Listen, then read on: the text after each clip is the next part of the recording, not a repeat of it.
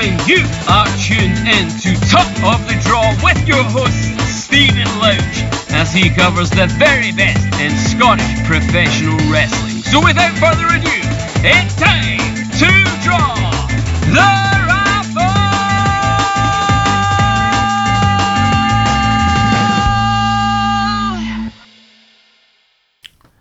Welcome to Tuck of the Draw 18. This is going to be a short and sweet intro. This week's show is with uh, Alan Smith of Discovery Wrestling, and he was joined when we were doing when we were having a chat by Mr. Darren Goss, commentator extraordinaire and leader of the Goss dynasty and other places. And it was really good. We chatted for probably about half an hour before I was like, should we actually hit record at some point? And then when we finished up, we just kept talking wrestling. So Discovery really is a company that puts its fans at the forefront, and you'll hear that through the chat in terms of where they see themselves, decisions they make, the things they look out for, and what they've got planned. You hear Alan stress throughout it about how important their next show in September is going to be, and if you look at the card already, absolutely stacked. And as you'll hear in this special little match announcement, which first for this show, and very pleased that he was willing to give me that after a little badger, as you'll hear on it. But a really fun chat. So you'll find Disco at, at Disco Wrestling on Twitter, at Discovery Wrestling on Facebook. Uh, I'm sure they've got Instagram, but I've not looked and I'm in a bit of a rush. So have a look at them. Uh, for the show, find me at Tuck of the Draw on Facebook, Twitter, Instagram, and like wherever you give wherever you get your podcast from, give it a like or a review, depending on what that platform offers. Uh, really does help with algorithms, etc. And again, same on my posts, uh, even if well, just give things a like. It just helps with boosting things and helping get more eyes on it, and get more people hearing the stories. Like last week's with Coach Trips, which I'm really pleased to hear everybody's really enjoyed and how all that went. So here we go. Here's the show. We're a wee bit ahead of because we kind of planned this around being around the anniversary show. Yeah. I had in my head it was September when it's actually in November. So just under four years ago, Yes. um, you came up with the idea of Discovery Wrestling. So where did the genesis of Discovery Wrestling come from? Well, the, the, the kind of idea from Discovery came from um, my business partner Alex and myself. Um, we've been doing other things within wrestling for a few years, uh, and, and we've both gotten to a point uh, in our lives where actually we were both going through like quite a difficult kind of personal time. Um, and he just lost his dad. His dad had just passed, and um, so he'd been taking a, a lot of time out, and, and, and, and of course he would take that kind of thing really, really hard. So um, just trying to be a friend to him, we'd meet up, you know, and, and just, just talk, and we just talk wrestling. Yeah. And then, as you do, if you're sitting there talking about wrestling, you go, oh, wouldn't it be interesting if, if you know, a promotion did something this way, or a business worked like this way? Yeah. you know, and then and then it just kind of grew from there, from like ideas of how things perhaps can happen, or trying to do things slightly differently from from everyone else, Yeah. just to give it a go and to go right, okay, well that that that could work, you know. So it came from just a you know, interestingly, just like just a really kind of weird period in both our lives at the same point where we're going through a really difficult pe- personal time, Yeah. and actually talking about wrestling was something that kind of got us through and, yeah. and kept us it gave us both something to kind of focus on and, and trying to look towards and go actually all right let's give this a go. Do you know? And let's let's um, and, and how can we make it different from perhaps what others are doing? You know how, how can we do it? You know certainly behind the scenes of different ways of kind of working things and, and treating people and, and all this type of stuff. We're going to try it like this. Yeah.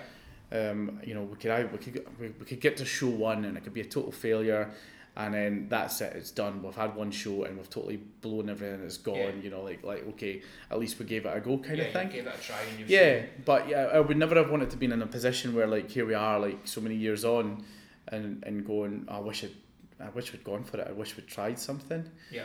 Um, and as it happens, like we gave it, we, we had that, we had a big launch show, and we learned a lot from that one show, that one event, um, and perhaps shown us that um, maybe some of the ideas we have about how things work, maybe they don't quite work, and some of the things that we tried to do did work and Right. did give us something to run with, and it was an eye opener, and it certainly gave us a kind of grounding for right, okay, if we're going to keep doing this, this is how we do it, and and, and here we are, like almost four years on. Uh, from that first show, Yeah. and and Discovery is going very very strongly. Is there anything kind of immediately jumps to your head or something that you did the first show you like, "Oh, I actually won't do that again, or something that went well that you didn't expect to that you think, right, no, let's, let's keep that going. Yeah, I mean, we we thought like let's go big as a launch. Like let's launch in a kind of big big way, Yeah. and, and I think we just kind of maybe overshot the mark a bit, maybe a, a bit too much too soon. Um, certainly, I, a- a show the size of our first show, realizing that how many people you need working on it and, and all this kind of stuff. Certainly learned a lot about actual promoting and, and promoting a show uh, and, and getting word out there and, Yeah. and you know um, the marketing of it as well. You know, it was a it was a big big push uh, for the for the size of crowd we got, and it was just like okay, like then you then then it really does hit home that you need more than just like big names attached to a show to attract people in. You need a, a lot more to Yeah. go around it. You can't just rely on going.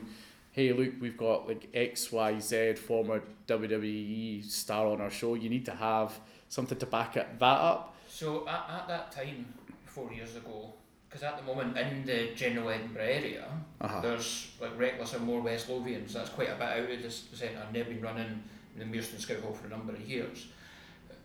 I'm not aware of, was there anybody else, was, apart from like the odd ICW show that was coming in, was there anybody running Edinburgh at that time? Or, Yeah, I mean, I think there were. I mean, there, there were like there wasn't there was there wasn't like one company that was running like like every single month in Edinburgh Right. or every couple of months in Edinburgh. There was a couple.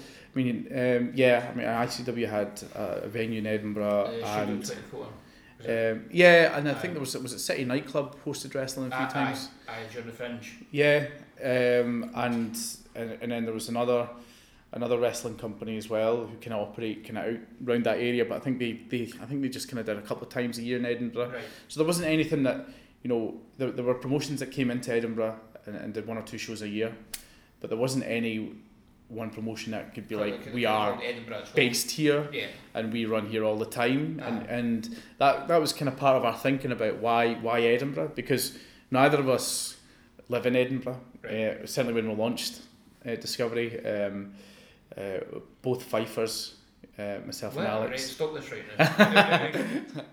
no, Uh, but, but then on that, the reason I ask on that is that in the, like the west of Scotland, there's a number of different companies Mhm. doing all different variances of style of different shows that they're putting on.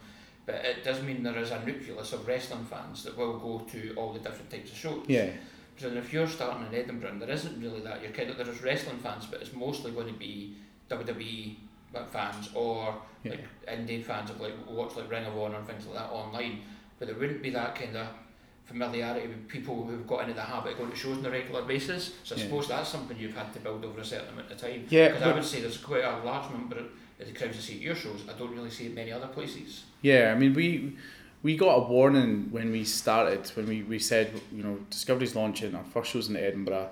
Had two other three people that we knew within the business who worked for us, like who promoted elsewhere in the country Yeah. um, and said um, don't do Edinburgh. You'll never draw in Edinburgh. Right. That's the one warning we got was you'll never draw in Edinburgh. Edinburgh is not a wrestling city yeah.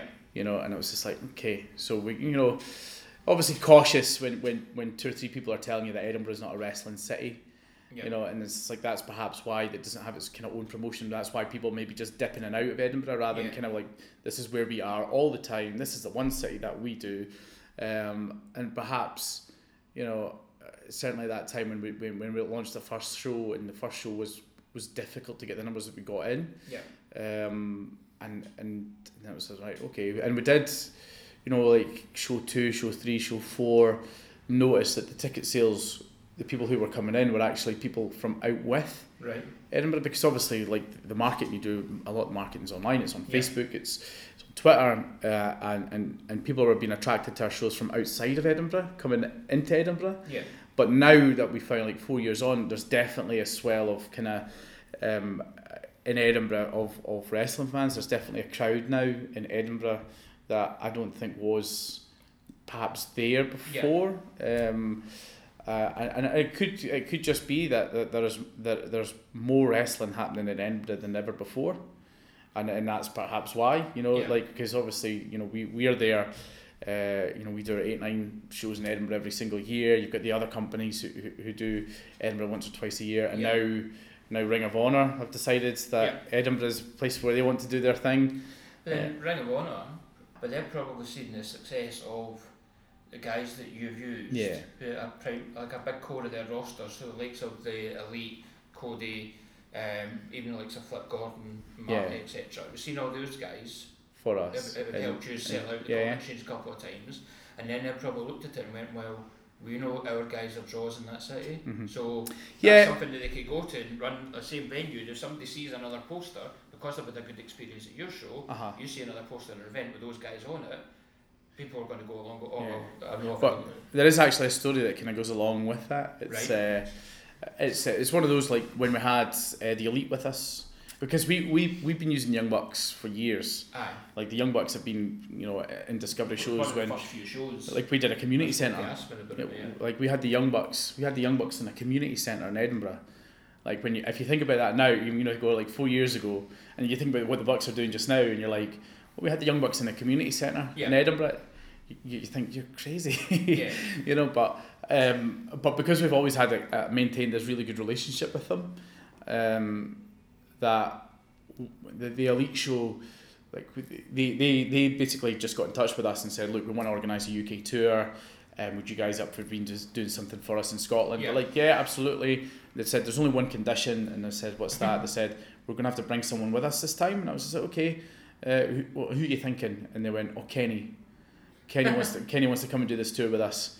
And we're like yeah sure yeah no problem yeah if he wants to come along Aye. uh, fine we'll, we'll make something work you know uh, so we had that, If you, that twi- if you twist their arm, Yeah, we'll yeah. take the guy who's just had one of the greatest race Absolutely. matches. If if he wants to do all it for experience, then uh, so uh, he. Uh, um, so that it was that show like the Corn Exchange. That was the first time we, we, we had the main hall of the Corn Exchange, which was when we started. You always have like a, a, a kind of five year kind of plan, Yeah. like a lot of people do. And you go, okay, within five years, you know, we'll decide if it's been working or not. If we can achieve the following, Yeah. and one of the big big goals for us was right. Okay, let's sell out a massive venue in Edinburgh within five years. You know, build up to something. Uh, and the Corn Exchange really was the best suited Yeah. kind of big venue for us. So it was okay. And within five years, let's do the main exchange at the Corn Exchange and see if we can sell it out Yeah. within five years. This was year three. This was early year three, and they were coming over and was like, okay, you spoke to the Corn Exchange. We had a good relationship with the Corn Exchange. Uh, got the main exchange, and we had just over a thousand people. It was on a Wednesday night. Yeah, You know, that, in case you missed it. It was a Wednesday night. It was Wednesday night. There's very few shows will run through a week, so But- you get it Yeah. in there. But actually, midweek show. I mean, we've we've done midweek shows before. We've done Thursday night shows. Aye. And actually, the Thursday night shows sold really well in terms of crowd numbers. Um, I think it's because no one else is. Aye, Run it- there's running there's midweek. Nothing else on for There's, competition. there's no other kind of football on. There's no you know there's nothing else on. Yeah. Um, and and actually and, and for the wrestlers, the wrestlers' availability is a lot easier because you're not competing with other shows for them. So actually, if you could say, run, you know, this person's doing a tour on, in the UK, they're doing Friday, Saturday, Sunday. You go, well, we're doing Thursday. Aye, come over there. So like we did the Wednesday and it was really good and, and we sat down with the, the, the Bucks um, and said we said to them about look anytime Ring of Honor are coming to the UK they always kind of do like three dates in England and call it a UK tour Right. and it's just like you know if they want if they wanted to kind of do something in Scotland Yeah. like we'd, we'd love to work with them and maybe do something in Edinburgh in the Corn Exchange and do maybe a joint kind of thing or have us involved in some sort of way Yeah. and they were like, yeah, definitely, we'll put it to them. And uh, the next thing we know, like Ring of Honor announcing a show for the Edinburgh Corn Exchange, Yeah. And we're like, well, hang on a minute, where was that? Where was our? Co-? And, and we, we, you know, we got in touch with the Bucks, and they didn't, Yeah. they didn't really know what was that they'd done that and, and, and whatever else. But it was certainly, it's kind of, it's it's good in a way the fact that before, like obviously Re- Edinburgh wasn't seen as kind of being a wrestling city, Yeah. but now you know Ring of Honor are attracted to it, and and you know Not one of the biggest. attracted, they came in and, and coming back again. Well, they're doing Uh, it twice this year. Yeah, so that's twice. So I mean, it's good in a way. I mean, like obviously this is the kind of quality of wrestling that we've been trying to bring people. You know, Yeah. that's why we, you know, the kind of the people we bring in. yeah. Um, but obviously that now they're they're kind of just coming into Edinburgh and doing it. So you're like, oh well, okay.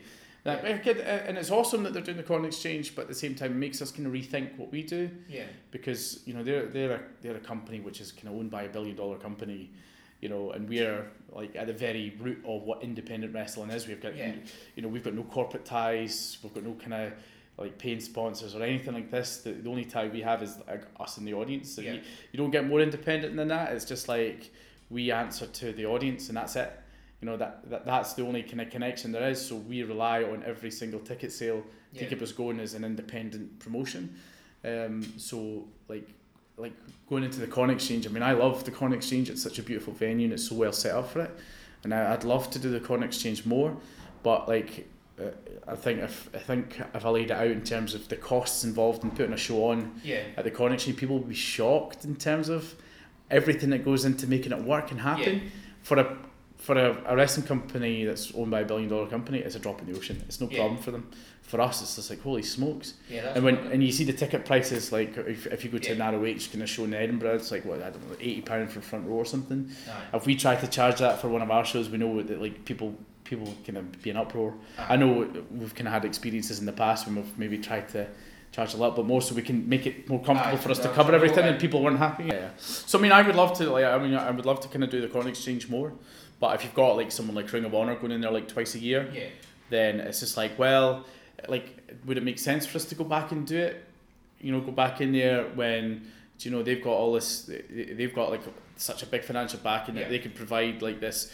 You know, the massive LED screen, light and rig type Because entertainment. Because people would then, if we announce we're doing the Edinburgh Corn Exchange, people would expect the same level of that Yeah. production, and it's just like, as an independent company, it's just not possible unless we're said, Stephen Louch, if you want to come to the show, you're hundred pounds, you know, and it's like we, we, we, we try our best to kind of not hundred pounds out No, me. sorry. we, we try and find that kind of balance Yeah. between like um, affordability for people and quality shows, and and and this is this is I think why 2018 has been a really interesting year for us because we're, really trying to nail that balance this Yeah. year. This year's been less about going okay, we're going to do this massive show at the Corn Exchange. It's just like this year, and uh, we're going to bring in this guy, and we're going, it's just like this year's been more about like okay, you've seen us for the past few years, you're getting Yeah. familiar with what we do and the quality we can provide, and the quality of, uh, of events we put on, um, and and hopefully people have never kind of felt shortchanged when they leave one of our shows. And, and so we're now kind of going right. This is our guys. These are co- the core roster that you, you know. We announce a show. Yeah. You know they're going to be there. You know you're going to be entertained. Doesn't matter who else joins the show. But these are. So this is what we've be trying to trying to achieve this year. And I think a change as well is that the UK guys are becoming their own stars. Oh yeah. Because it's something I've noticed having a look through. Because I started coming, my first show I was at was early March last year. The thing I did notice is in terms of the guys that you picked as your headliners, etc. So we've seen the likes of like Joe Coffey was the ICW champion, hmm. but Lewis Girvan, and it likes it mentioned by he's mentioned it and Aspen's mentioned on here. His 666 day reign Yeah. him and Aspen both spoke very highly about getting the opportunities for you guys, and that's where they've now felt they're now seen as some of the like the must book talent on any shows for the differences of what they can do in terms of serious wrestlers. Yeah. But also as well, we've seen yesterday they're more fun like we've seen with their Yeah. with their version party. Yeah. With the kind of the show that they're putting on. Is they're putting out more of their fun characters as well, Mhm. and that's what they felt they were able to grow in Discovery. Yeah. So it's, it's something you said there earlier as well about giving people the opportunities to come up and grow that maybe not the faces elsewhere and make your own discovery stars. Yeah. So was that one of the things from early on that you thought, I want to make a this is about keeping our guys different. Yeah, well, it's, it's, it's trying to build a unique mix of wrestlers. Um, yes, there'll be like a handful of wrestlers you can see in other promotions, um, but in terms of the mix of, of guys, because like we don't we don't have our own training school, we don't have like uh, people we're bringing through ourselves. Yeah. So in a way, you kind of you, you you're almost in a position where you can kind of cherry pick in a way and go, okay, I like their style, I like their style, uh, you know, and it doesn't matter to us like where about in the country they're from. It doesn't matter to us where about in the UK they're from. It's just like if if you because we get we get people like every day like the Discovery inbox like half a dozen to a dozen Yeah. messages from wrestlers looking to work with us and sending us their footage and material and stuff. And if you know we get a chance to kind of look at it and go, actually, that guy's an interesting, you know, like he's got an interest in look and he can work and, and all this kind of stuff. His matches that he sent us are great. You know, he, he would really mix it up well with so and so. Yeah. Um, and, and perhaps isn't seen often up here, which is also you know maybe a kind of plus point for wrestlers from down south who, Yeah. who don't get up here very often. So it allows us to kind of build this unique uh, a unique roster. Uh, I mean we've we work very closely with, with Reckless, and, and we get you know there's a few guys from from Reckless who've appeared on our events like Michael Chase, Theodoros, the headbanders have been involved a couple of times. Yeah.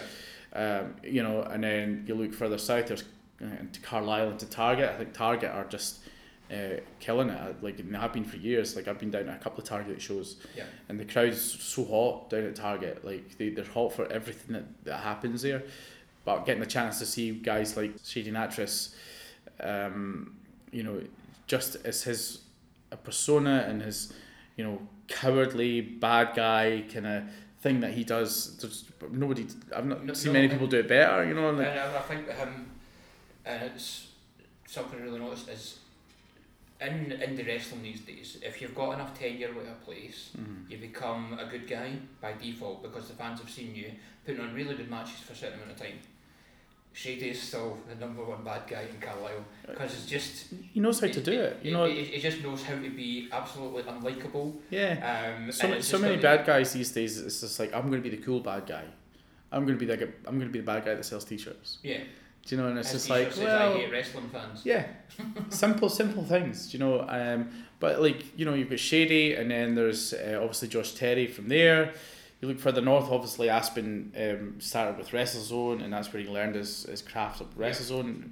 And you know, like we've had like Damien from WrestleZone and Sean Johnson from WrestleZone, and, and, a- and a couple of the other guys as well. Um, and, and even on the show at the weekend, like Nathan North Yeah, and uh, Zach Dynamite. So you know, it, it's it's just trying to mix things up and go. Okay, uh, perhaps fans down in Edinburgh haven't seen this guy, this guy, this guy, but we'll put them in with guys that you do know, yeah, and then you'll get an experience of them, and then you tell us. You know, you tell us. It's, Yeah. like, it's like I really like them. I want to see them back. yeah. And it's just like, okay, you tell us, and we give the guys the chance to go out there, um, make an impression on, on, on the Discovery crowd, to the point where okay, that really worked. People really wanted them back. You know, people people really react to that. People didn't want to see Shady back because he was such a bad guy. Yeah. So it's just like, okay, he was such a bad guy. Well, bring him back. Yeah, you then he know. comes back and people just want to see him get battered Yeah. a bit because he's gotten away the guys that do they have taken Yeah. to like etc. So it's about it's about like trying to give people,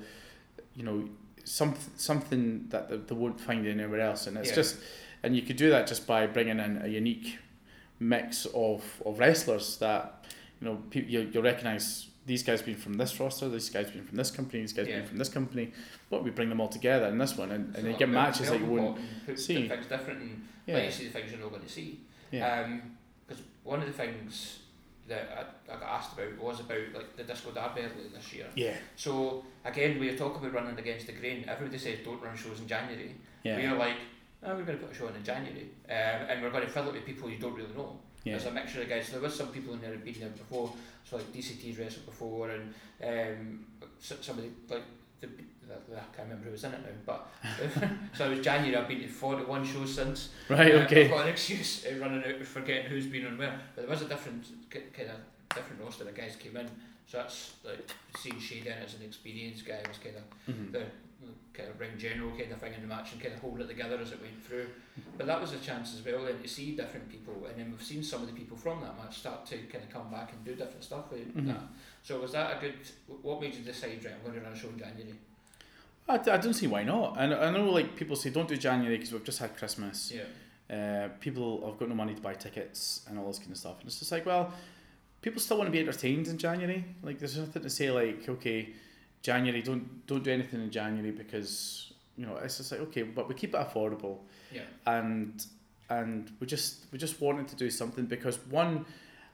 The other reason we wanted to do January is because there was such a long gap between. There would be such a long gap between shows as well. Because our next event, we we had the event in December, which was Disco versus the Bullet Club Yeah. and the next event wasn't due to take place until March, which would have meant four months between events. Yeah. And it's just like, okay, going to be four months between events. How do, how do we break it up? Um, we don't want to add something in February because it's too close to the March show. Um, if we do something mid January, then it's a good six weeks after the December show, the Bullet Club event. Um, so it's just like there's a gap there for us just to do something. Yeah. And not not you know we're not like paying attention to what other people are doing, and it's just uh, it's just um, what what we wanted to do in terms Yeah. of filling our own calendar. It's just like okay, we'll do that, and we need to give an event with maybe a difference, so it's not another event. And Yeah. and and everybody knows that like January is kind of rumble season Rumble time, yeah. everyone does a rumble, so it was just like okay, let's let's see if we could come up with something that's maybe slightly different to what everyone else does. I, Yeah. but let's do our own kind of specific, you know, unique take on a rumble, and then it's how the that's how the derby was born. Yeah. And then in terms of filling the spots for the for the derby, I mean, as I've said, we'll get so many messages from people that are looking to work with us. Uh, and, and you can't because we only we, we do like our seven or eight nine shows events Yeah. in a year that and there's only so many spots that you can fill because you've got your core group of guys and girls Yeah. that you put on there so it's just like well there's there's only going to be so many you know opportunities that come up Yeah. so this was a good chance for us to go, okay, well, let's open this up because we, wanted to take a closer look at like so many different people that have been in touch with us.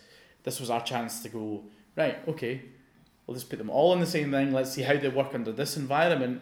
Let's see how the crowd take to them. Let's see, you know, and and um, actually, I really enjoyed the derby. Um, I think a lot of people love a rumble, Yeah. and and when you when you kind of throw in your own spin on it as well. uh, No, it was fun, and as a fan, there's damn it things pretty much every week.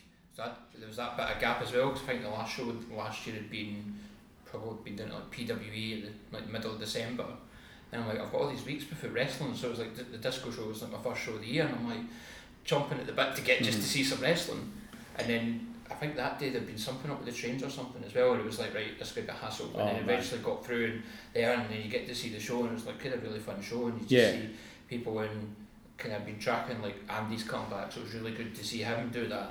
Because one of the things I spoke to when I interviewed Andy Wild was about what he's trying to do, and one of the things he'd said is that when he came back, he was he said he was saying to promoters, "I don't want to be the guy getting the next guy over. I want these big matches to Mhm. try and help bring me back up." Yeah. And I've seen that this year with you guys in terms of who's been in against and the, the kind of matchups he's. type Well, Andy's quality. You, you, I mean, you just look at the matches Andy has. Um, he's, he's brilliant. You know, Andy's Andy's great, and you know we, we, we had him for a while when, when he first started with Discovery. He was on our very first show, our Yeah. very first event, in a tag team with Johnny Lyons, Yeah. um, and they were called Wild Lions. Um, it was kind of something I was looking at, like starting.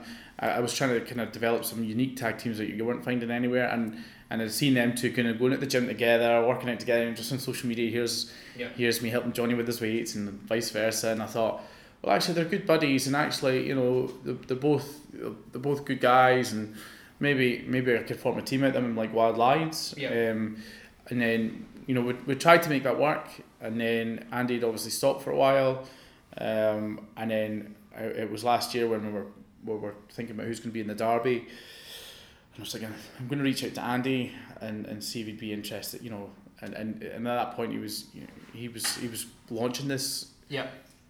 Comeback, you know, and that's when we sat down and, had a discussion about, well, if he does come back, this is the type of stuff he wants to do, and and and it's all it's all quality with us anyway, you know, and, everyone that we, we bring him in to face, it's all it's all quality, you know, and and um, so we we can be happier with with Andy and his you know, you know No, it's- ability. in in terms of where we talked earlier, so sorry everyone, we had a bit of a long conversation. we got distracted before we started recording. We just kind of just started talking wrestling. I can't remember where we started, but we talked about like wrestling being that kind of free ring circus. And one thing I don't think we see enough of in Scotland, and probably across all Indian wrestling, but it's mostly Scotland I watch, is we don't see enough like heavyweight contests.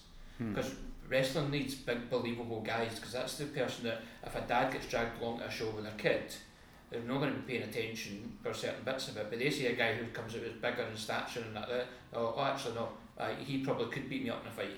And that's, that's something that I think Andy brings is that kind of side. But he's also very quick moving, so it's not like he slows down a match or anything. It's always he can go with like a, anybody you put him in the ring with, he can Just- go that level. But again, he's got that size and stature that gives him believability to the people who are not necessarily a Yeah. full-on wrestling fan. just look at you know when you put Andy in the ring with someone, and he does like a belly to belly suplex, and he launches the guy Aye. over his head. Do you know what's more impressive than that? Like that's proper heavyweight lifting, you know, athletic ability Yeah. to get a guy, give him a big squeeze and a hug, and then to launch him over your head to the other side of the ring, no matter the size of the other guy. Yeah. That's impressive. Yeah. Do you know, like him and Joe Coffey have got that in abundance and that strength. And um, you know, Andy had Bad Bones. He had a match with Bad Bones um, in May. Yeah. Uh, and Bad Bones is a big guy. Do you know what? But then you've got Andy, you know, throwing him around, belly belly suplexes, all this kind of stuff.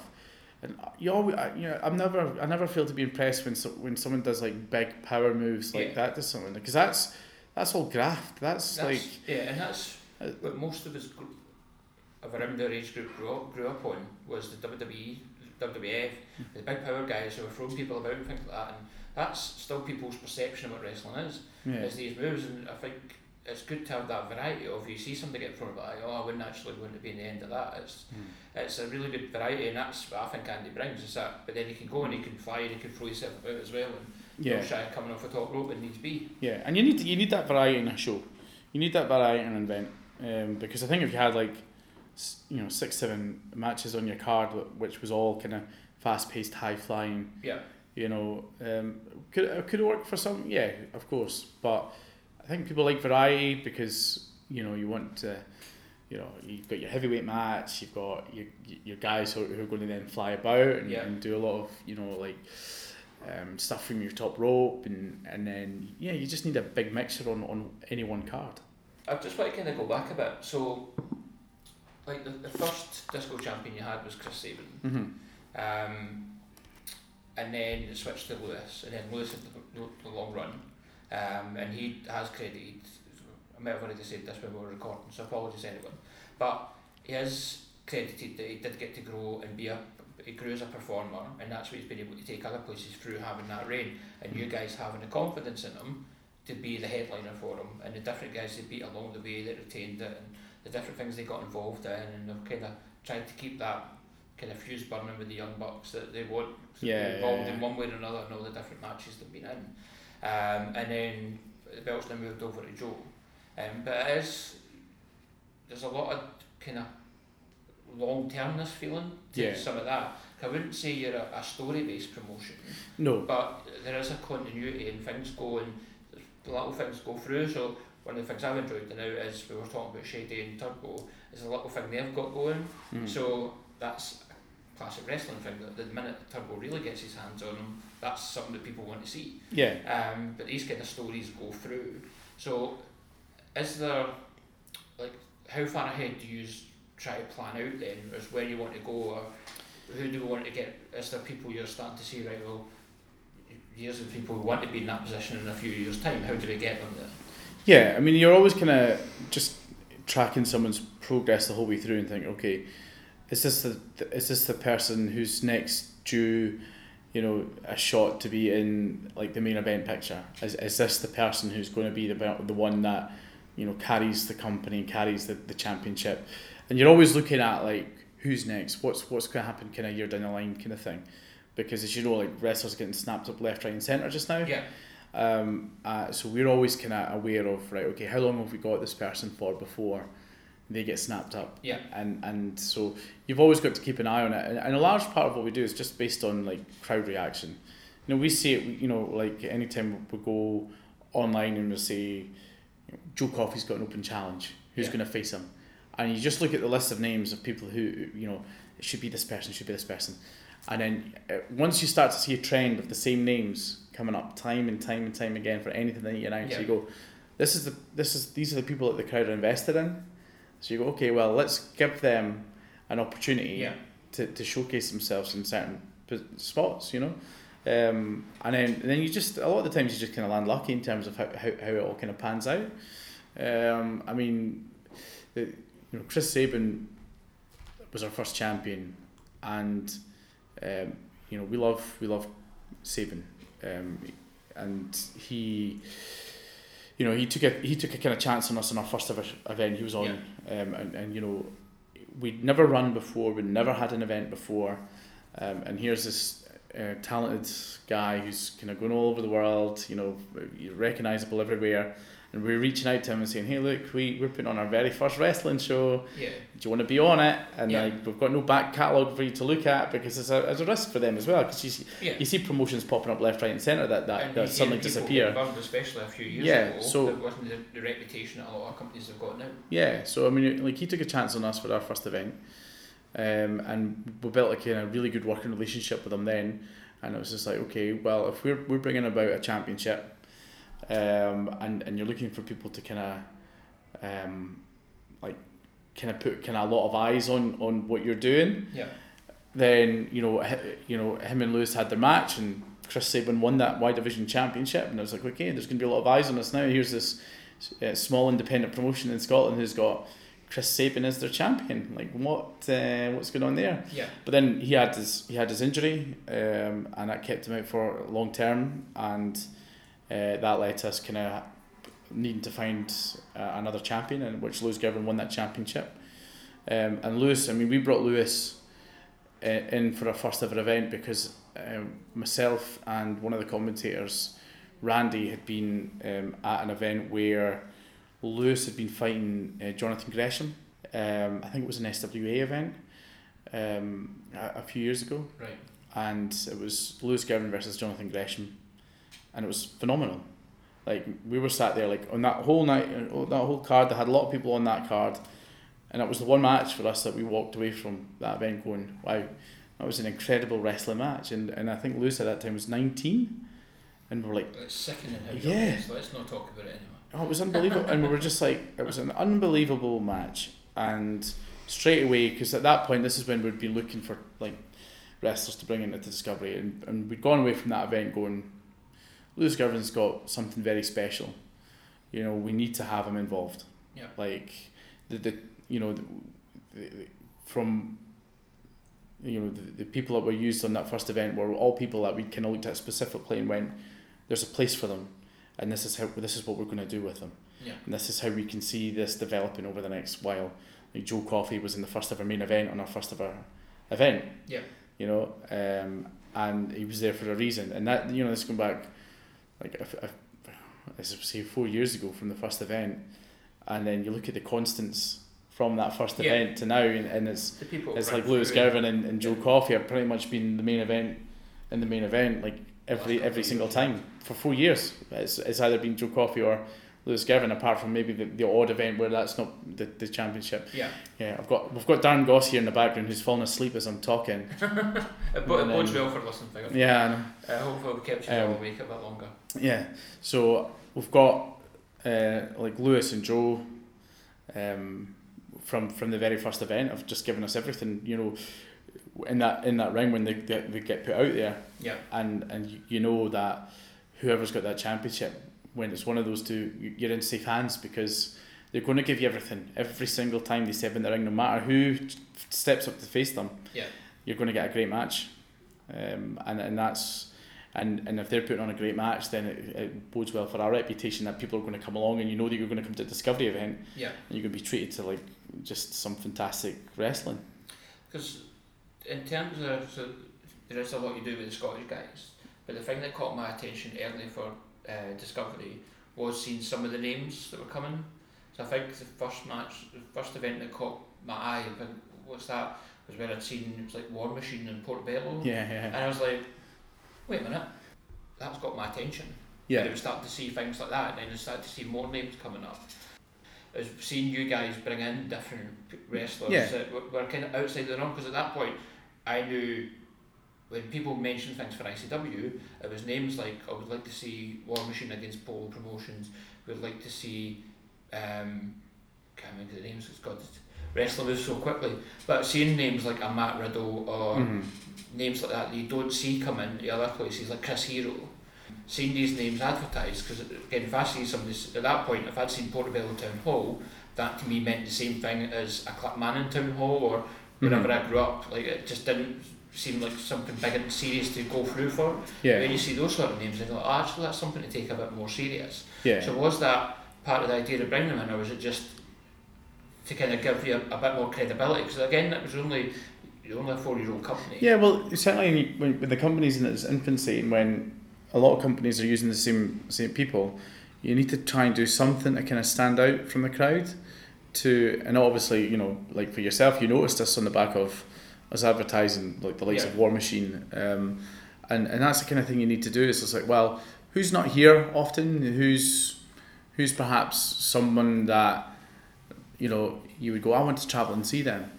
You know, like I mean, I, certainly when we when we first started Discovery, it was a case of you know putting a car together and going, is that something that I would travel across the country to pay and see?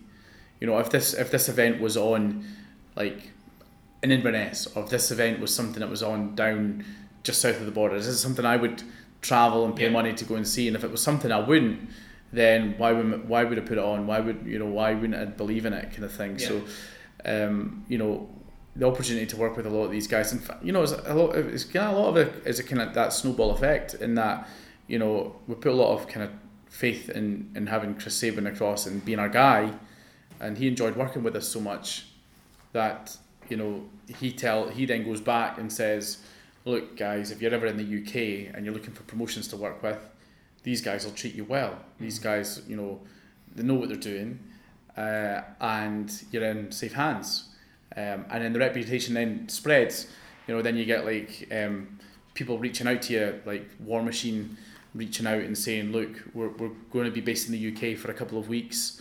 Um, so and so has said that you guys are um, the, a promotion to work for. Would you have any dates available? And so a lot of the time, you know, it's it, it- it's, it's strange because it kind of gets flipped on its head in a way that when you first start, you're reaching out and trying to make contact with all these people to say, please come and work with us Yeah. because we know if we, you know we bring this person in, there'll be I'll attract maybe a bit more attention, a bit more of focus on us. That and that focus and that attention then spreads to the rest of the guys in the card. So you might come and see you want might want to come and see War Machine, Yeah. but when you get there, you'll be impressed by like Michael Chase. Yeah. You'll be impressed by Josh Terry. You'll be impressed by you know, people that Yeah. you might not see anywhere else.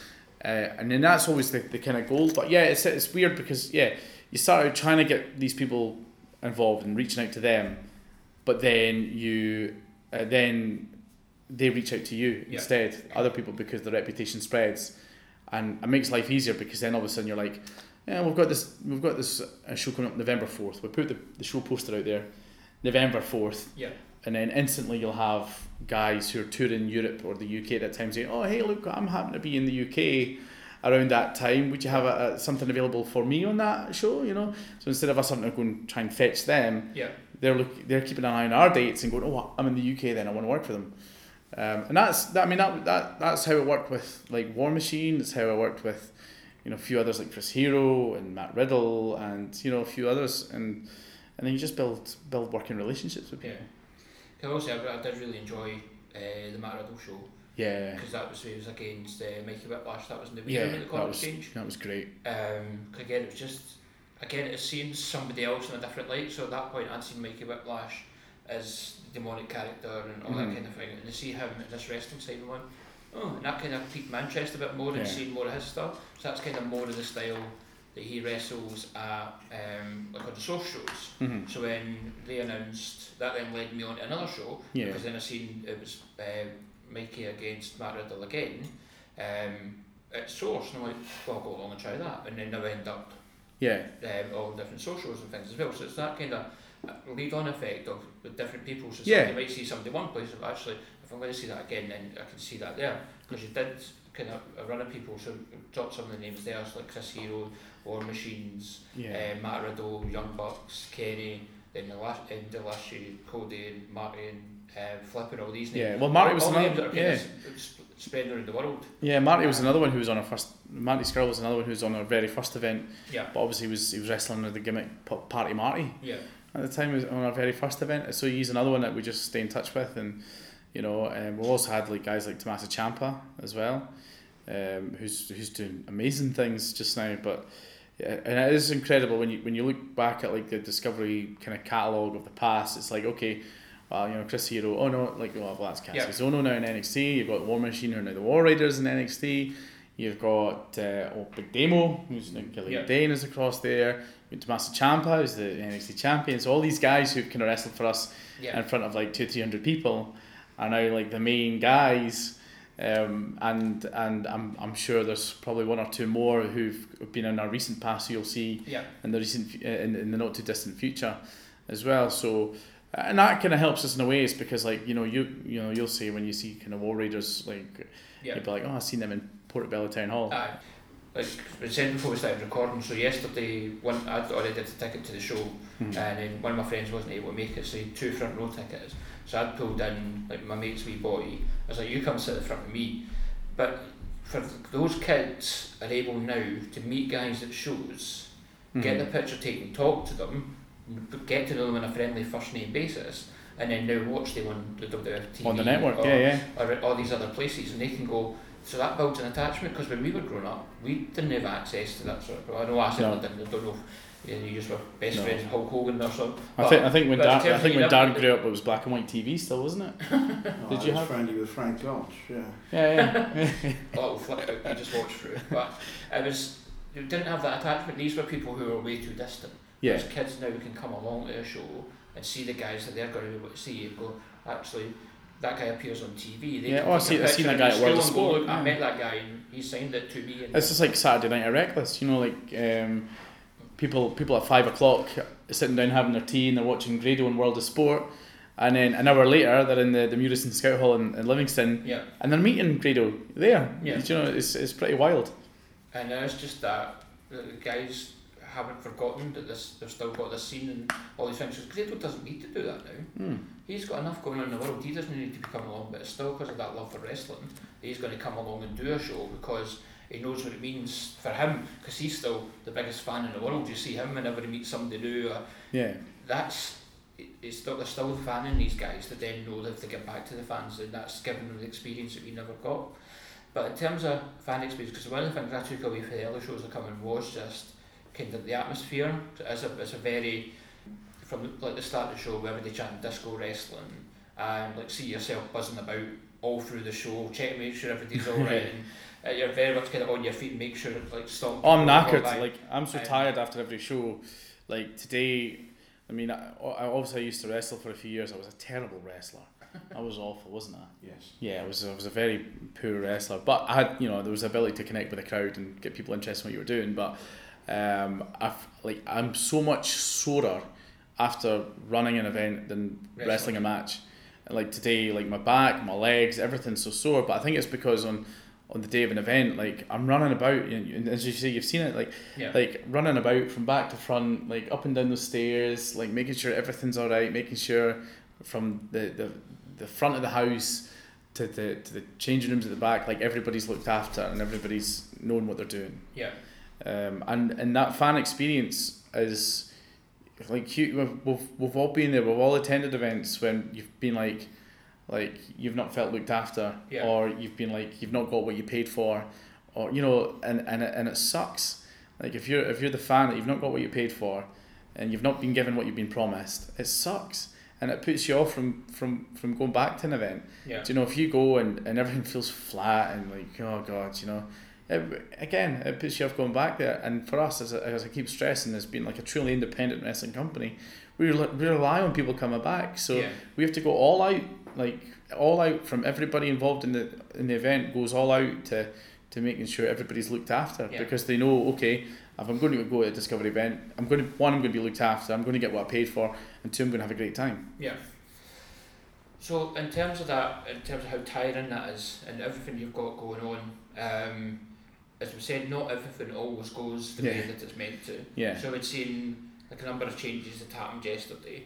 You've already told me the story, right? So I'm not going to go too deep into it. But when things do go wrong, then Uh-huh. because we'd seen earlier this year, you were affected with the snow. You lost the whole show. yes Um, and that was something that nobody could do anything about because everybody was stuck. I'm touch wood, lucky enough that I get to work from home, so I was able to sit on my laptop.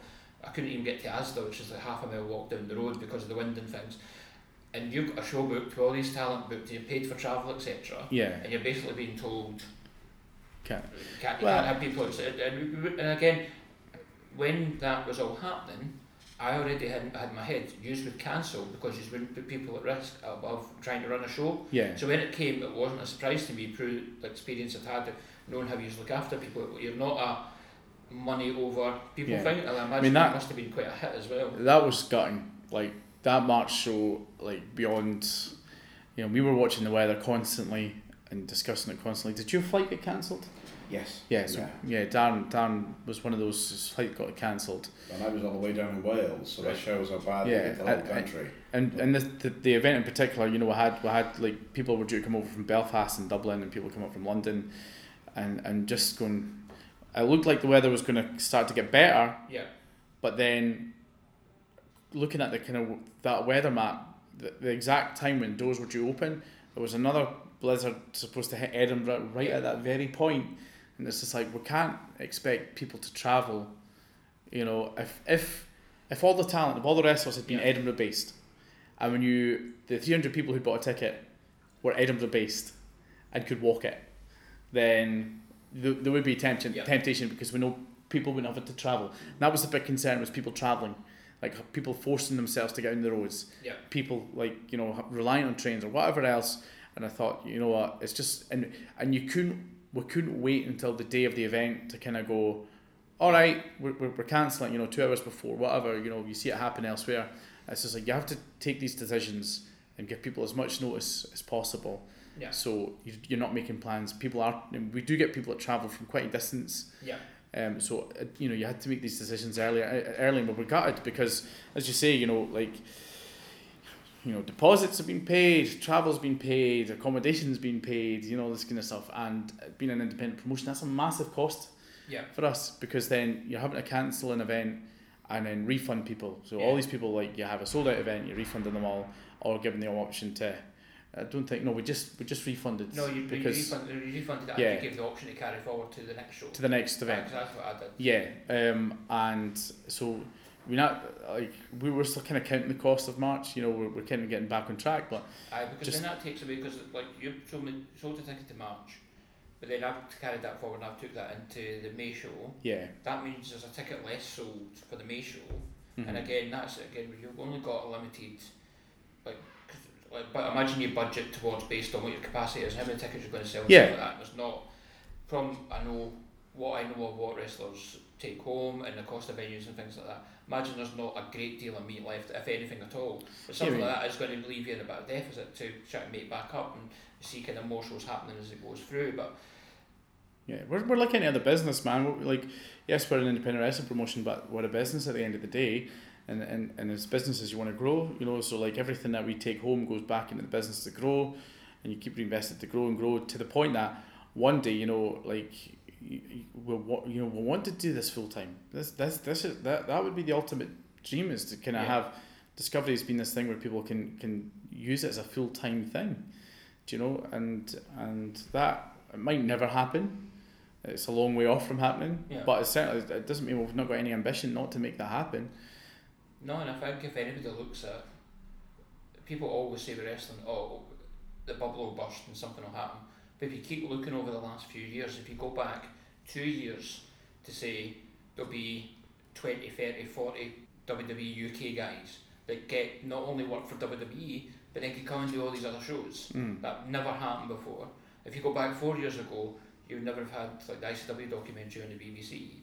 If you go back six years ago, like there's all these things that people said would never happen, but things keep going along. I think things keep changing. It's not that there's one big kind of superpower happening Mhm. now. It's all these different places are doing well, and people can do their own thing quite independently, but work well with other as well. That's something kind of we said earlier but you don't have your own like you don't, you don't have your own training school. Mhm. But you've got a good relationship with the guys at Reckless. So you've both seen you both in Reckless shows at, at various things, and you see the, some of their younger guys like doing the security at your event and kind of hold the barriers and helping out with things like that as well. So building that rapport that you are quite close to each other, but it's Mhm. not like the traditional wrestling rivalry of two Yeah. people in the same place. So just where you're talking about growth there as well, very very long way around to this question. Yeah, yeah. But it's, it's another thing we've seen you grow this year is you've now got uh, you're now in Fight TV. Yes. So you've now got a weekly show, of half hour, shows different matches and different events for there. So how did that come about? That was just. Um, I mean, we've been we've been on Pivot Share before, uh, and a lot of wrestling promotions are on Pivot Share when they're, Yeah. they're charging people like four dollars a month or something for content, which goes up like every now and then, nothing you know concrete, nothing regular.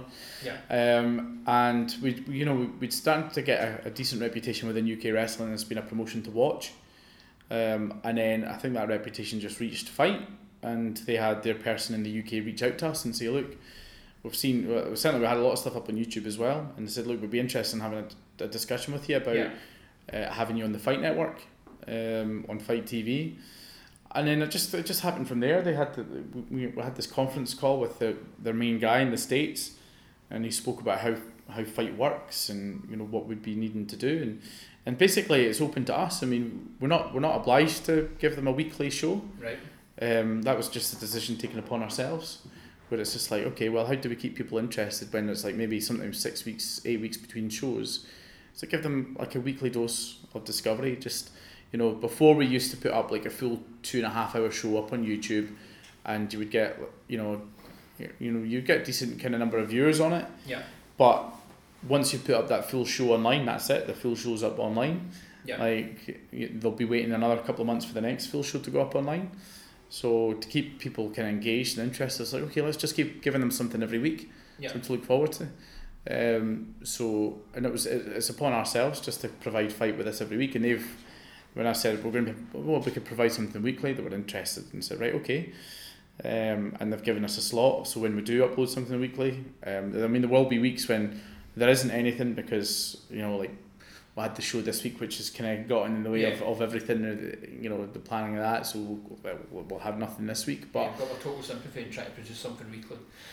yeah I mean it, it does I mean you know we, we I, that's why I mean I try and keep the I try and keep the the fight episodes very simple a very simple structure Yeah. right less less um gloss more kind of just wrestling Yeah. and, and it's it's it's more just about the matches so yeah you know I'll introduce the program and just kind of say this is what you've got this week Yeah. kind of thing, just so folks know what's coming up, you know. And we started we started doing it in the studio, like um, in, in front of the green screen, and then just the way the last few weeks have gone with the, the events and being so busy with like the, the, the day job, like getting time to get into the studios, getting really tough. Yeah. So uh, I just started doing it from Discovery HQ, or as it's better known as my spare bedroom. Right. Do you know? But we're we're open. We're open. We don't we don't hide it. You know, Yeah. we don't just kind of go. This is uh, this is Discovery headquarters. All this kind of stuff. Yeah. I, I'll I'll tell people and fight. it. No, it's actually my spare bedroom. You know, at the end of the day, like like I, lo- I love to stress the fact that we're independent wrestling. You know, we're not.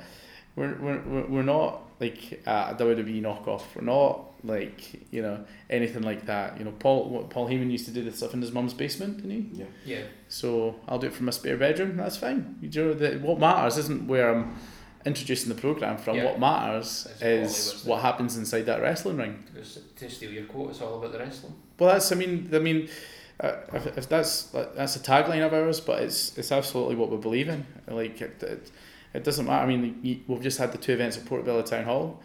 Um, what what production did we have at the town hall? We had we had an entrance curtain, and we had a ring.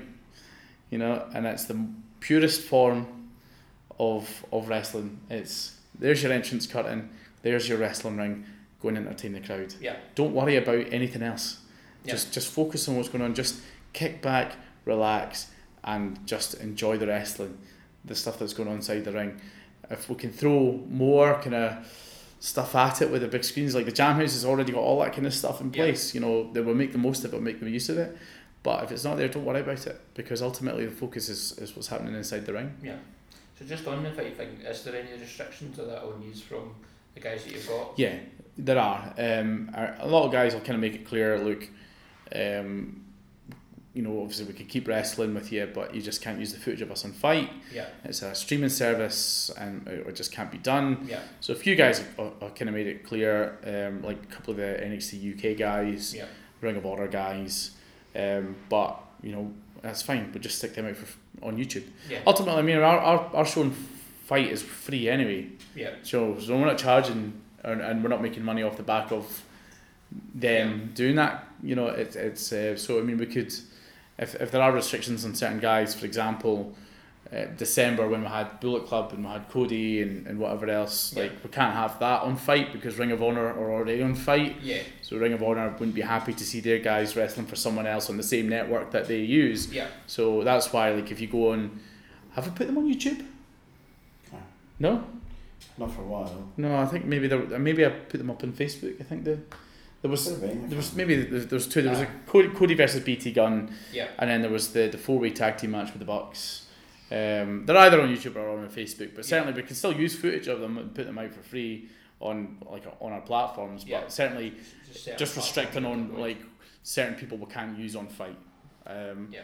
But it's fine because we work around it and we still you know we still put together cards. So we've got plenty of matches we can do. I mean we've got probably enough content on us to keep us going into yeah. next year. And that's why you've got all these different people there in different matches, and even guys that are not contracted in different places. There can be various forms of entertainment that you can use to mix up and use across the different shows. Mhm. Just a couple of organisational questions. Yes. So, a Sunday afternoon, yeah. where what was the appeal of that? Because to, to me, that's almost like uh, it's like a football time. I would say it's like a mid-afternoon show. But it's really handy because I come through from Larbert, which isn't terribly far away from Edinburgh. Uh-huh. But certain bits of Edinburgh are harder to get to than others, and trains aren't always as regular. Um, so I like the fact that alright, I lose my afternoon, my early afternoon because I'm travelling, Mhm. but I know I'm home at a decent time of night. I'm not worrying too late. So that's what I like about it. So don't change it. But No, like- and so even just what you're saying about the corn exchange earlier on, I'm quite glad you're not doing the corn exchange because it's a bit of a pain in the ass to get to if you don't stay in Edinburgh. Because you've got to come into Haymarket, then get in another bus, and it's a bit out Yeah, driving in. It's not always great and for an evening show. But so I, I like where you are because either you can go down the bypass and get to Portobello, or I can get the train through to Waverley and walk up. in five minutes to the Jam jam house. Yeah. Yeah. yeah, Well, Sunday afternoon kind of worked for us in the way that um, not many things really happen on a Sunday afternoon. Um, you know, if, if tens of thousands of people can go and watch a football match on an afternoon, then a, sm- a, a small portion of that can surely come and watch wrestling. Do you know? And and it's that yeah. Sunday people you know don't finish too late. People got work the next day Yeah. including myself. You know, um, and and I like, for example, the show at the weekend there, the event at the weekend. You know, getting finished, getting wrapped up. I was back home, um, with my with my uh, with my takeout and my Cubanistos, uh, having a wee drink and you know half past eight at night. Yeah. You know, it's all done. You know, from from getting up early on to getting the, everything built and set, to tear down and home and being home by that time at night. You know, so me last night I was able to put up the footage from yesterday's event and look through it all. Yeah. And and so like getting a Sunday afternoon it works, especially if you know because we are we are family friendly. You know, um, unless you've got Gene Money on the show, which um, maybe pushes the boundaries a little bit of what is tasteful for families. But um, It for, was, a, it was a hell of a romper, I don't know. oh no, it was it was wonderful. Yeah, I think. I think I've seen like loads of people are now looking to see where they can get theirs. I think he's maybe starting a trend. As long as people don't turn up at the next Discovery event all wearing rompers, then uh, well, Darren, you you got one, don't you? We'll get you in one. As long as I don't wear just my thong like he did. So I mean, because because it's like family Yeah. family friendly stuff as well. Like you know, parents getting the uh, kids ready for school the next day. Yeah. Like if we if we were running Sunday evenings and finishing at like half nine, Yeah. ten o'clock at night, you know, you probably we would probably lose a good section of that crowd Yeah. in, in the first place. Wouldn't be able to get along in the first place. So doing the afternoons, it's it's awesome, you know, and, and, and I really enjoy the afternoon shows. And I, I really enjoy it as well, so don't change it. Yeah. There's another organisational question. So, why are they changing the raffle ticket up? Oh God, The, the disgust when it was announced that there was a different colour, there was an audible roar from the crowd, and not even just myself. As a raffle enthusiast, it was a lot of online chatter as well. Yeah, it was probably the, the biggest kind of villain reaction that we've ever had, and that was because of the change of colour of raffle ticket. Because it'd been a running, it'd been a running joke, I guess, for a while, from doing the raffle, and we love a raffle. Um, that like we always bought like just the white boot, you know, the ticket Yeah. of white tickets, and um, and it just started on one of the shows. It was just so random. Like it was, you know, I was just pulling the, ticket out and someone in the crowd just shouted, "What color is it?" like just randomly, and I was like, "Well, they're all white." So I went, oh, it's white, and the whole crowd cheered. and I was just thinking, racists, you know? no, I was just thinking like, um, I was just like, oh, that got a pop. Like, all right, okay, okay, uh, there's the ticket, and then and, and I was like, the next ticket, and then someone else in the crowd, the same person, someone else went, what color is it? I went, well, it's white, you know, like because all the tickets white, and they cheered again. So Yeah. that just became a random thing for event after event after event, and um, actually, I got I got ruined once by my business partner Alex because he couldn't really see properly in the light, Right. um, and um, and then because he was there, and I was just like, what color, you know, what color is it? And I was like, Alex, what color is it? He went, oh, it's blue, because he actually thought it was blue. He Right. went, no, he he kind of went. He, uh, what, did he just say? He just. I think he actually went. Well, they're all white. I went. That's the joke. Do you know? And he completely just kind of flattened everything. But then, yeah. So obviously, that book of tickets had got finished. We'd gone through that whole book of uh, white raffle tickets, and um, Julie, who you'll see working on the shows Yeah. with her blue hair, um, uh, sort of uh, like asked her to go and get some more raffle tickets, and uh, she turned up, and all the tickets were yellow. And um, and, and I don't think well obviously people were buying tickets and the tickets were yellow but no one had said anything Yeah. and it was only when I was in the ring and I pulled out the ticket and again the usual someone in the crowd went what colour is it I had to go it's yellow and it was the biggest kind of villain reaction like you know you could be working your 20 minute match and Yeah. you're trying to get the crowd against you but pull out a yellow raffle ticket you're hated I'm so used to it now that I think that you need a certain colour and the number, like like some sort of weird lottery bonus ball thing. oh God. I don't even know what the hell. No, but going there, on. there is some shows. So, for example, um, like PWE or um, like the five pound wrestling shows that are on. So they've got Davey and Xander are both out like selling tickets. So they've got separate books which are different colours. yeah So you've got one of the few ones where it's actually it's all this, for the same the book, same one one, person yeah. selling it. So that's when it became such a big deal. And it was just was, I found that really funny as a fan. Just that whole Oh. heel turn because you did use a different colour raffle It's, it's just amazing because ultimately it's a raffle, you know, it's a raffle, you know, um, but it's become it's become a thing, and it's just weird what what what in re- the things in wrestling that become things, Yeah. um, like and it's never meant to become a thing, you know, and and so um, just when when people are booing and cheering a raffle, you know, like even the, there's other thing there's other things in Discovery shows which have become a thing, which is like when we're going through the safety announcements at the start of the start of the event. And we're saying to people, oh, you know, there's the fire exits, and then when you're pointing them out, the, the cheer every single fire exit you're pointing out, Yeah. and then and then we because we're family friendly, we do point out that there are kids in the audience, and every single time, and it's getting the, the reaction's getting bigger and bigger at each show. Every time we go, there are children here, the crowd boo, I fear for their lives. like the boo, and that you know I have to repeat it. I know, but there are children here, boo, Yeah, yeah. kind of thing. You know, uh, so please mind your language, kind of thing. Um, so it's just it's just amazing what becomes things. But the raffles become such a, you know, it was never meant to be. I think, but like, Dara might be shaking his head, but like he, like th- there are things that you will never hear, um, when you watch back Discovery stuff. But obviously, I've got access to everything, Yeah.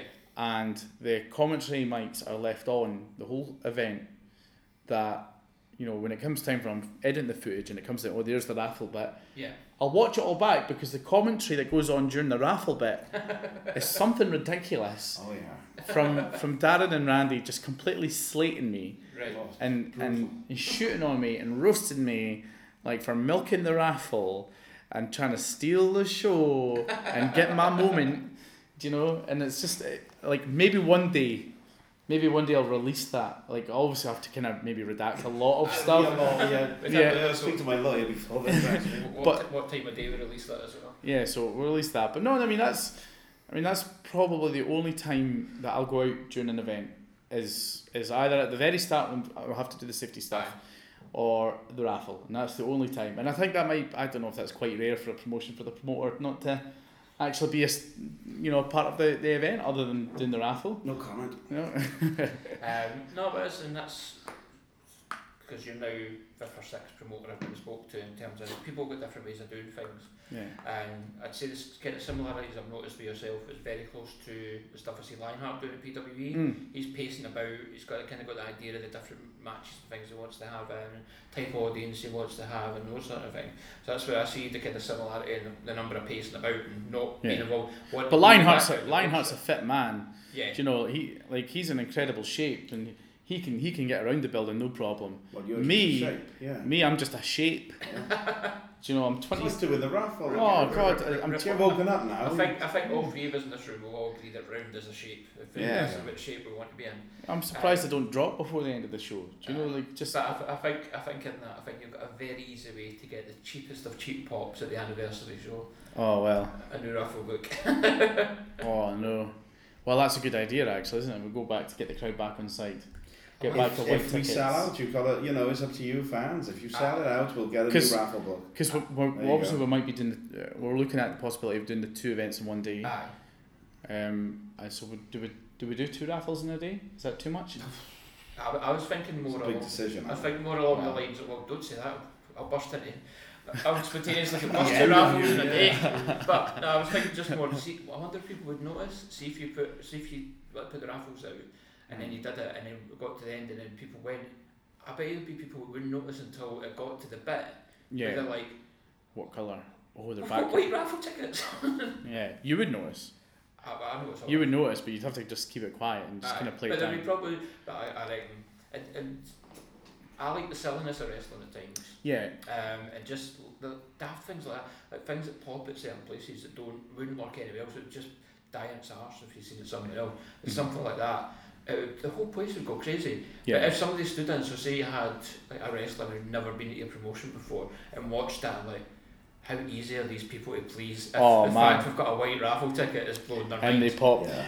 It would be even worse for them if they've already wrestled and they didn't quite get quite the reaction the raffle did. They'll, they would be feeling gutted Next for time the they fact. come back, they've just got Yeah. raffle tickets. Yeah, Mr. Raffle. Uh, but I mean, I, yeah, I mean, I've gone to like obviously like helping the guys out at Reckless and, and whatnot, and they've, they've said, could you, could you go out and do the raffle? And like I've gone out and it's just it's I completely held you different. down. There was a raffle on Saturday at Reckless. Oh yeah, and you I have could to. see it was just like I was on the edge of my seat ready to go through it. But no, like I, I mean, I tried to do that kind of thing at Reckless when it was just like okay, but you know, it's a completely different crowd, Yeah. well, mostly. So the same kind of stuff that I get away with, like in Discovery, with doing that, like no, it just kind of fell flat on its arse. If you can get the combine the disco derby in a raffle, that could be the end of you. I think. Oh, Imagine. I have no idea how that would rumble, a raffle. A raffle rumble. We have the what, what so we have the wrestlers drawn their spots at the raffle. Yeah, like, three hundred and forty-seven. It's going to be a long night. So, so okay, like time's running out. The next wrestler is the wrestler who's got white three four one. Aye. This is going to be absolutely awful, but amazing. Aye, if you, if, the best things in wrestling are the things that make four people laugh. Yeah. It's like if you can make yourself laugh, everybody else will join in. If you know you've done something just to make you laugh. Do you know? Uh, do you know? I'm actually like as you guys are talking, like I- I'm actually now thinking about how that would work. I'm actually now trying to think about how we would put a raffle rumble in place. It's it's it's a f- it- yeah. It was in my Like, head. It's like I completely, say- like like cl- not not gimmicks, like not like saying okay. So next, I'm going to draw this, and that's the number you'll have. But Yeah. you just pretend Aye. you've got the number, and you go. And I'm actually thinking, you know, if we do it like the Jam House, right? Aye. You know, you've got the balcony of the Jam House. Just yeah, the whole match, they're just all around there, at the top, right there. jump down as well. yeah, they want Added have to run down a little fire exit and out the back, and then and then you're just going, okay, uh, three, four, one. Oh, look, uh, just to pick on Shady. It's Shady. Come on, get, Come on down. come on. You know, I always do that anyway. Any idea I have, I'll always say, "Oh, Oh, this is just a joke anyway." I know. Right, I'll, Um, I'll, I'll cut out you saying that. It'll be me who gets the credit. the power of the edit button. There you go. But other than the raffles, then, as we get towards time, 'cause I know you want to go up and have some of Glasgow's finest Mexican cuisine. Oh, Taco Bell. Um, You ever had Taco Bell before? No. Oh, what, what's been what's been some of your highlights of your time running Discovery uh, between events or matches or just moments you like? I'm glad I, uh, we made the right thing. We going ahead and doing this. Yeah. Um, there's so many matches. You know, there's so many matches that we can look back on over the past few years. I think that for me has been the best thing.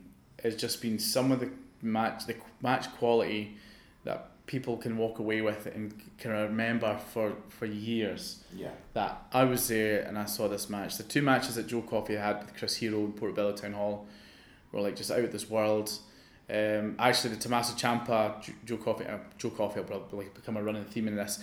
Obviously, there's those those types of matches like Hero, Coffey, Ciampa, Hero. But actually, the two out of three falls match between Lewis Girvan Yeah. and Joe Coffey on our third anniversary show last year is a, is a, is a, is a moment which will stick with me for Discovery because it's the two guys that we identified at the very start of the journey that we went, these are the two guys who are going to build this.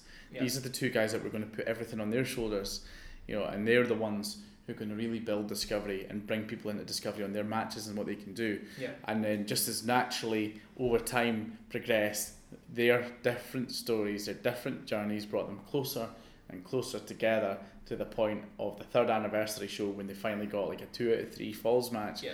and it was it was it was incredible, you know. But you can watch free on YouTube. The whole show is up there. I can't stop. Can I? Oh, that's it. Go back, watch it for free on YouTube. Yeah, you you Constant pimp it. But that Yeah, that and look at match, that match for me is the culmination Yeah. of a lot of work over years to get to Yeah. that point. That's something that, that you know a big payoff like that because people expect oh it's an anniversary show which means you're going to bring in uh, this international star to take on your champion. Or, Yeah. It's two guys from here.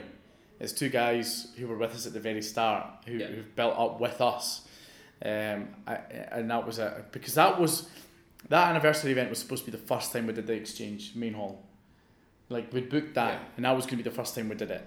But then the elite show came up earlier in the year, and we had to find a big enough space. But that was supposed to be the first time we did the, the exchange, and the fact that it was main evented by two of our guys who'd been there with us Yeah. from day one. So I think that for me is like being a, kind of a, kind of marquee kind of moment for us. I'm going to jump in as because actually I was saying it. Me and you are the Yeah. only people that have been at every Discovery show. Yeah, yeah. And there you go, fun fact. So I'm going to throw a match in as well because um, I was the first employee of Discovery Years Wrestling. This is great. It should be just me. Come in, you, you, anyway. you bring yourself in. That's why I was You- going you- to. yeah. Come on, let's start it again now with just Yeah, let's, let's, let's, let's start. Let's start the Let's whole thing again. Turn it off now, Stephen. Let's start again. uh, no, so for for me it was Lewis and Saban Yeah, because I know we talked about it. Well, you talked about it earlier and ignored me, so I just fell asleep. Um, but that really showed what Lewis could do. Yeah, All of a sudden, he's in there, and you you know you could talk to Saban about it. As I did afterwards, and he went, he matched him, you know, and he did, there was no sort of oh he carried him through the match or anything. He really did that, and I don't know. There's been there's just No, Yeah. no, but I think that's something very saying about people matching people. Because last year I went to the Ring of Honor show. It was at the Corn Exchange last year Mm-hmm. because it was like, oh, it's something different to try. So I paid the seventy quid, got front row, watched the event, and I went away from it going, I don't think they were much better than the guys I see on a regular basis for much less than this. Mm. yeah. And then they came back this year, and I've not went to the two events, and that's not me just like kissing the arse of the Scottish scene. It's Yeah. because I know where I get my value. If I if Yeah. I can get six show tickets, five six show tickets for all these different shows against one show where I don't think it was much, it was far much better. And you see that when you've seen the likes of the like the elite coming in, so the young bucks, okay, so the, uh, the young bucks and Kenny against Joe, BT, and, And Lewis. Lewis. Lewis. And the story of that match wasn't it got, let them like the guys coming in got to show their stuff, but the story that was shown. Aspen's always there interfering, Yeah. and then that then led to You had the whole feud between Yeah. them two. Uh, well, Yeah. even B, BT was involved in yeah. the title kind of picture Yeah, then. so they well. all Yeah, kind yeah, of yeah. interacted, but it was interaction. The focus was on we're trying to tell a story about our guys, but Yeah. these guys are here, and that's for all the, like, the casual people coming in. You can see these guys, get to see them, do all their greatest hits. But Mm-hmm. the story of that was then built, that then went to the anniversary show. So you seen all the interference and stuff, and then Joe had to overcome it. And seeing the guys that you guys have got in the ring with these, what are seen as like the top tier of Mhm. indie wrestling at the moment, in demand all across the world. Yeah, Like, well, our guys are as good. We don't think we should, because there is a well-known thing of the Scottish cringe of we always don't think we're as good as we say we are, Mhm. and all these things, and we doubt ourselves and give ourselves. But when you see our guys now, you see that now everybody getting picked up in so many places. It was one of the eye-opening things for me in terms of the difference between. There isn't a difference between our guys and their guys. Mhm. Our guys are just as good as anybody in the world. They're as well trained. the difference is well exposure. exposed. Yeah, Yeah. it's just about getting that word out. It's, it's the fact that like you know the, the internet talks about um, all the, the, the guys who are obviously involved with Ring of Honor because you see Yeah. them and they're so well promoted and they've got like a lot of power behind them. Um, so you see it all, you know, and, and they're really good at getting their things out there. So you'll see them more often, and then you'll be like, okay, they're they're Yeah. they're the, the top guys in the world. But you put them in the ring with the guys that you you, you won't see as often, Yeah. and they can hold their own. Um, and we've always found that, you know, from from, from day one, because our, our first ever main event, first ever main event was great. Like I'm just, I know obviously I'm biased, but that Mike Mondo versus Joe Coffey main event. That really was, I don't know if you've ever gone back and watched that match. No. Well. Dude, It's, it's, free, seriously. it's free on YouTube. Discovery on YouTube. Wrestling on YouTube. It's free. It's totally free. Is it the last event we put up was the year three one, and then it's, so there's Right. Yeah. Yeah. So but like, it's up we- on there. The we first put that the Mike Mondo Joe Coffey match was just that was like an example because Mike Mondo is such a talented individual. Like people will obviously best remember him for Spirit Squad. He was Mike in the Spirit Squad. Yeah. But beyond that, when he went to Ring of Honor and uh, Oh you yeah. Know, um, and, and he was such a talented guy, and, and we thought, right, well, we'll put this as a main event. People probably not really familiar with the Mike Mondo name, um, but like when Joe and Mondo went out there and just put on just an unbelievable match, and you've seen how you know how talented Mondo is, but Joe was holding his own in there, Yeah. and that's just a great, great example of our guys can absolutely hold it with the best in the world. Can't Yeah. recommend it enough that match. So just in closing, then so just want to promote the next couple of shows you've got going up. Yep. So you've Mm. got the um well your event you you sell it. Uh, September second, September second, there's a huge tag match. King of Uh, the North, Kings of the North. Kings of the North. There's going to be two of them, not just Yeah, one. and just it's like one. my commentary. and get everything Yeah, wrong. yeah. And So the king, the kings of the north, of the, they call themselves the kings of the real north. the real North. There we go. Uh, the real kings of the real north. Um, they're going up against Polo Promotions, who are back yeah. with us in September September second September second at the Jam at the House Jam in Edinburgh. on a Sunday afternoon. It's a Sunday makes afternoon. and- and it Easy Uh, for Stephen. yeah, absolutely. Uh, oh yeah, we've announced Yesterday. uh, Jordan Devlin uh, is back with us. He's going up against Kenny Williams. Yep. Uh, so that'll be terrific. Both Two two, NXT UK there go, guys. Yeah, there we go. Thanks. That's all right. Just helping You you. just keep pushing me along. Um, then we have uh, two Hotter Than Hell uh, quarterfinals. We've Yes. got Irvin Garrett, the Bone Collector. That's right. Do you know why they call him the Bone Collector? Because uh, well, I saw well somebody said once, and I was saying that. No, we won't. Um, um, because he um, collects bones. He collects bones. That's why they call him the Bone Collector. fact. There we go. There's a Uh, more interesting wins as well. though. Uh, this Don't year's winner of the, of the inaugural Drew Galloway Invitational Wrestling Tour. Yeah, yeah. No, Ir- Irvin Garrett's a phenomenal young talent.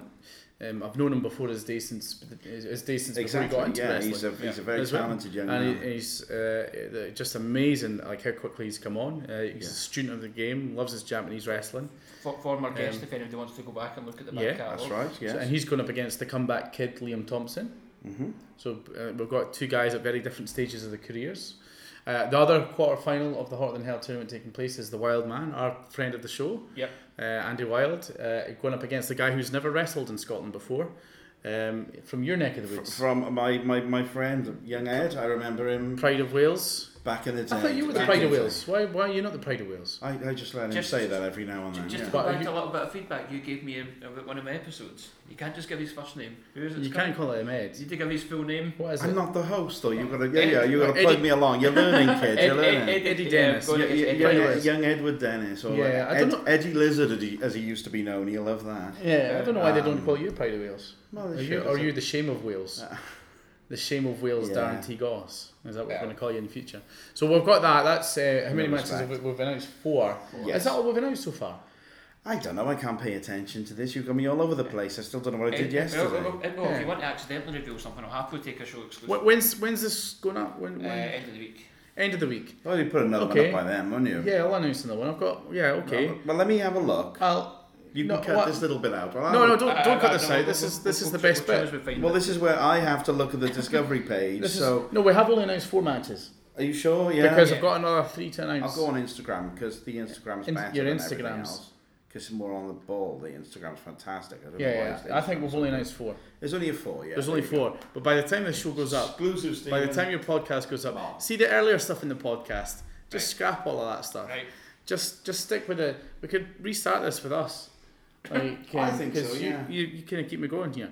Um, well, Well, yeah, okay. Go on, I'm go gonna. give me a show exclusive. Yeah, Tell show me exclusive. going to be announced. Right, if this is if this podcast isn't going up until Friday, Yeah, you're not allowed to tell anybody I will, it's a- Um, I will embargo it. because I'll put up a video tomorrow. Mhm. I'll do it tomorrow, will I I? don't know what you're going to say, so I because I forget everything you tell me anyway. Can't So reveal it in advance. Well, we- you're we've got a situation with the women's championship, Oh, there you There go. you've That one. the- Yeah, a, yeah. A new number one contender. There you go, A yeah. But- one contender. But do we do we really have a new number one contender? Because, um, um, as you'll see, I'm not going to give. Well, I could give the story away because it's going up till Friday. Yeah. Are we replacing the Chuckle Brothers here? Is this what's going on? I, I, I, I don't know what's going soon. on. I'm No. far too sober for this. Oh God! Well, um, as as you'll have seen this week uh, on Tuesday, we uploaded the video on Tuesday of uh, the backstage uh, shenanigans. Shenanigans. There's that word again. Yeah. Uh, the backstage goings on um, involving uh, Nina Samuels, Viper, and Sammy, uh, which you know I was on my phone organising the, the anniversary show, uh, talking about zombies and stuff, and Nina approached me and, and she made a good point that there was interference in our match. It doesn't matter if it was just an ice cream that Sammy Jane used, but there was interference, and Sammy Sammy shouldn't have been involved in that match. But he Yeah. shouldn't have let it go down there anyway. You've got these two friends against poor innocent Well, Nina well, you know, I'm, I am, I'm the anything wrong. diplomat and If all you've of got this. a couple It- of women with, with a couple of inflatables, it's very hard to say no. Well, you, you know, in the interest of fairness, I'm all about fairness. Um, you know, Sammy shouldn't have been there, and she shouldn't have shoved an ice cream in Nina's face. And Exactly. so, you know, ultimately, that does count as interference. It Right. you know, plays on Nina, like someone else being there. Yeah. so, you know, I, I agreed with her, and everybody was there. You, as you'll have seen in this video that we posted back on Tuesday, because this is now Friday. Yeah, Uh, we're- this is Friday. This is Friday. podcast is up. I still So think it's Tuesday- Sunday. Don't worry so, about how um, I am. So, uh, yeah, uh, we uh, announced that. Uh, so it's now a triple threat. Right. September 2nd. So Sammy's defending her title against both Viper and Nina Samuels. So we have a triple threat There women's match. Well, if, you're, if this is now Friday and you've told it on Tuesday, it's not really an exclusive for the show then, is it? You've, All right, do we need to give you another exclusive? well, it kind What, of, well, what, what's the other two matches? well, Because give, it's give, going to give the poster, there's, there's another two women left. What in, is so- Oh yeah, Can, can in that I, case, that? yeah, there, there is a there is a match and exclusive for um, Tuck of the Draw. I knew that. I knew that. Uh, for the Tuck of the Draw podcast, here's an exclusive. We're going to do two more NXT UK stars can go head to head. Yes, yes. Charlie. Morgan versus Isla Dawn. There you go. There we Did go. you exclusive? How'd you like that? Yeah. Would you would you buy a ticket for that? I've already bought a ticket. Well, he's already Well, bought a ticket. buy ticket. another one because it's so, such a good match. You can watch it twice. I nearly do, and I was saying this to Fiona. I'll start again because it sounded like I forgot who she was. As I was saying to Fiona when I was talking to her after the show yesterday, Yeah. after encouraging her to on come Sunday. This is Friday. Yeah, This is Friday. This was weeks ago. ago. This was days I ago don't know now. what day I'm on anymore. Someone might listen to this in four months. You as can't say saying- yes As I was saying to her, there's times where you guys announce matches where I nearly buy a ticket again All because right. something else comes up. We don't mind if you do. So I Do you bought the ticket already when I'd seen the poster going up.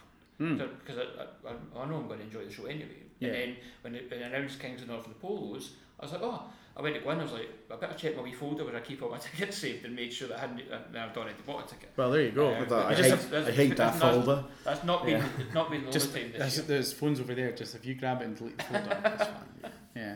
Um, so there, there there's There a, an go. exclusive I'll I'll tuck of the draw. The- Well, and I'm gonna say something else as well. It's not an exclusive because, Right? but Oh, probably my personal favorite thing that's ever gonna happen in Discovery will be in November. oh God, November.